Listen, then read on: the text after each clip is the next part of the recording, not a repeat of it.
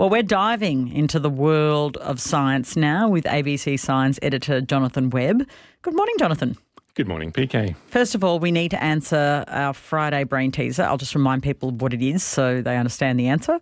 Nina has exactly 50 mils of pure water in a 100 mil bottle. She adds exactly 50 mils of pure alcohol and stirs it in.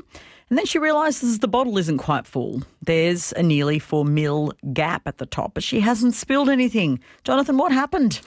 What happened, PK, in the briefest of explanations, is, is chemistry, really.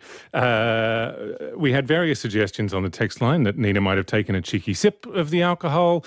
Uh, some of it might have evaporated, which may well happen if you left it around long enough.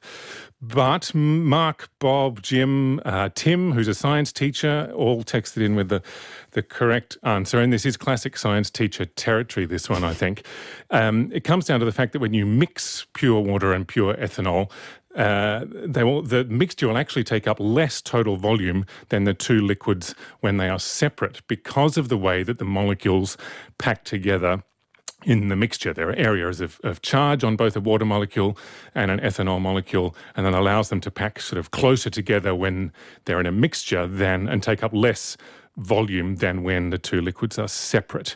So it's a bit of a chemistry question this morning. And thanks to listener Bernardo, who actually sent this suggestion in a while ago. And if you ever have a suggestion for the, uh, the Friday Brain Teaser, do drop me a line. I'm always up for help. Science at abc.net.au. Okay, so the, you've got a story for us, a fascinating study about what sea monsters and myths. What's it all about?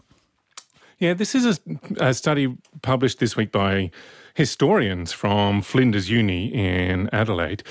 These, there's a long tradition of sea monsters in different types of, of sort of uh, mythologies and written traditions that have a similar kind of hunting behavior. And the Hafgufa, uh, apologies if I'm pronouncing that incorrectly, from Old Norse mythology is notable among them. They basically lurk on the surface of the ocean and emit some sort of a pungent smell and basically wait for fish to swim into their mouths before swallowing. Uh, and these researchers basically compared the detailed writings in a few of these mythologies and compared it to what we know about whale behavior. And this exact sort of behavior known as trap feeding has been seen in a couple of types of whales, humpback whales among them. They basically do exactly that. They sit vertically in the water, they poke effectively, effectively their nose just above the surface and have their jaws wide open. And there's various reasons apparently where they might smell a bit while they're doing this, including bits and pieces of food escaping from their gullet.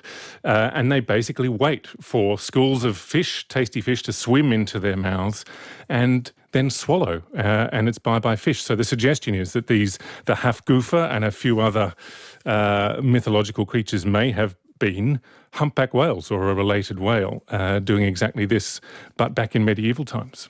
That is so fascinating. We're, uh, we must bid you farewell, but just think about that. Think about that, my friends. Fascinating study. Jonathan, speak to you next week.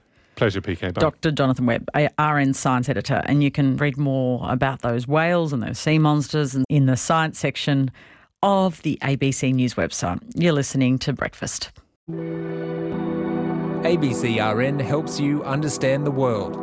Find more of our stories on the ABC Listen app.